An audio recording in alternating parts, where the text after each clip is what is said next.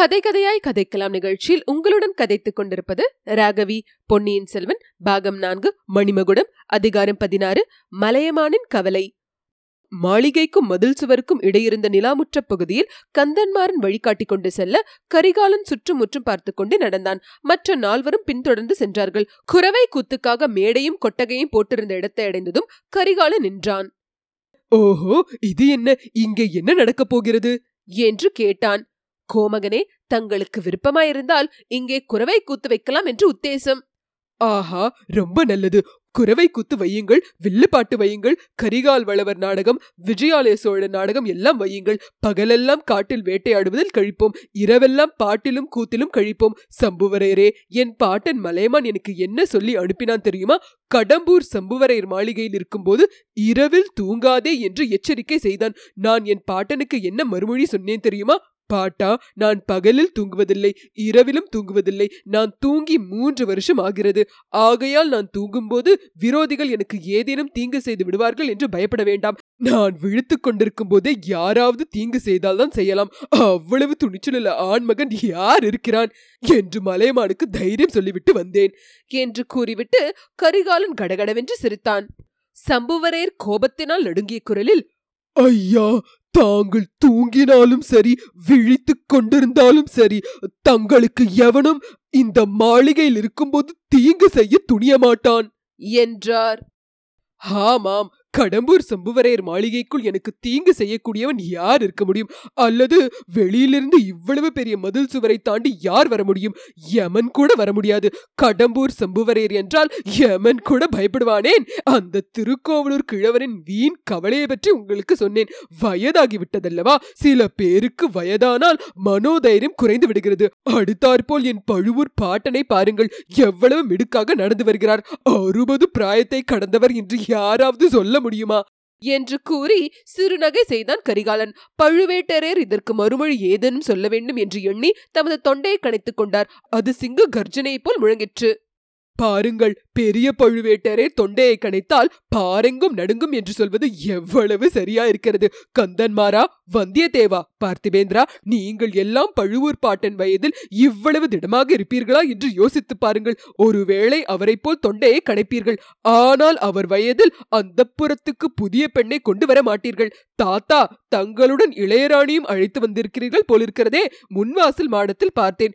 இளையராணி எப்படி பிரயாணம் செய்து வந்தார்கள்? மூடு பல்லக்கிலா ரதத்திலா அல்லது வண்டியிலா? பழுவேட்டரையர் அப்போது குறுக்கிட்டு யானை மீது அம்பாரியில் வைத்து நாடு நகரமெல்லாம் அறிய அழைத்து வந்தேன் என்று பெருமிதத்துடன் கூறினார்.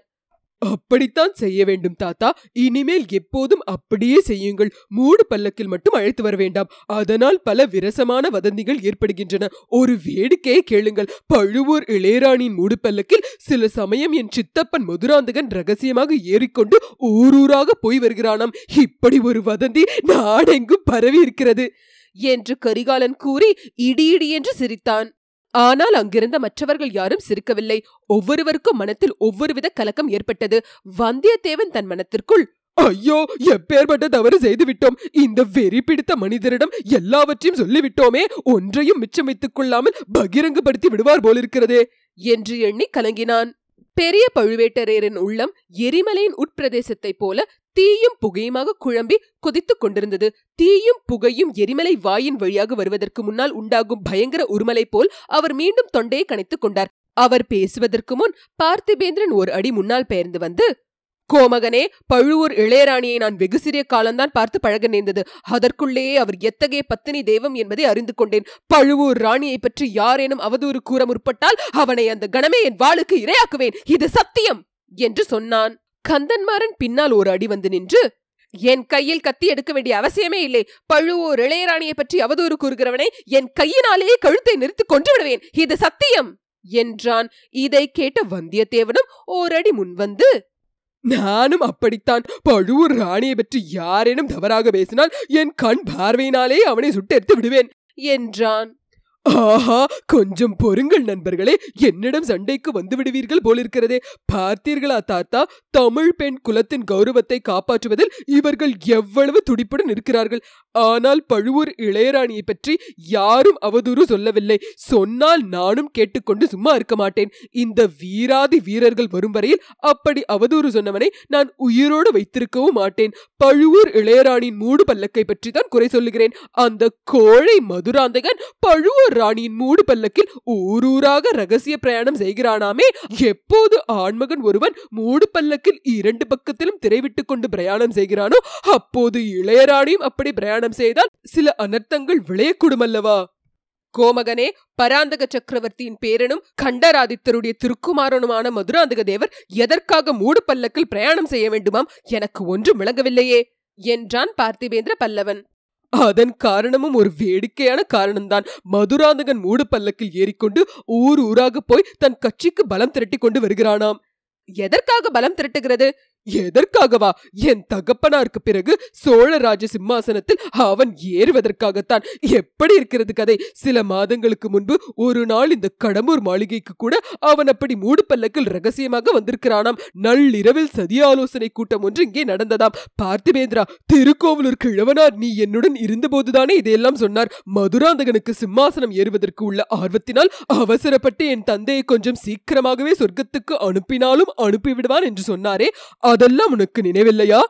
நினைவுக்கு இருக்கிறது இளவரசே அதையெல்லாம் அப்போதும் நான் நம்பவில்லை. இப்போதும் சிறிது கூட நம்பவில்லை. தஞ்சாவூருக்கு போய் தங்கள் தந்தையை நேரில் தரிசித்து விட்டு வந்த பிறகு நீ மட்டும் என்ன நான் கூடத்தான் நம்பவில்லை. நம்பியிருந்தால் இந்த கடம்பூர் மாளிகைக்கு விருந்தாளியாக வந்திருப்பேனா? என்று கூறி கரிகாலன் மீண்டும் எதையோ நினைத்துக் கொண்டவன் போல் சிரித்தான். கடம்பூர் சம்புவரே தொண்டையை கணைத்துக் கொண்டு கோமகனே திருக்கோவலூர் மலையமான் குலத்துக்கும் எங்கள் குலத்துக்கும் நீண்ட கால விரோதம் என்பது தங்களுக்கு தெரிந்திருக்கும்.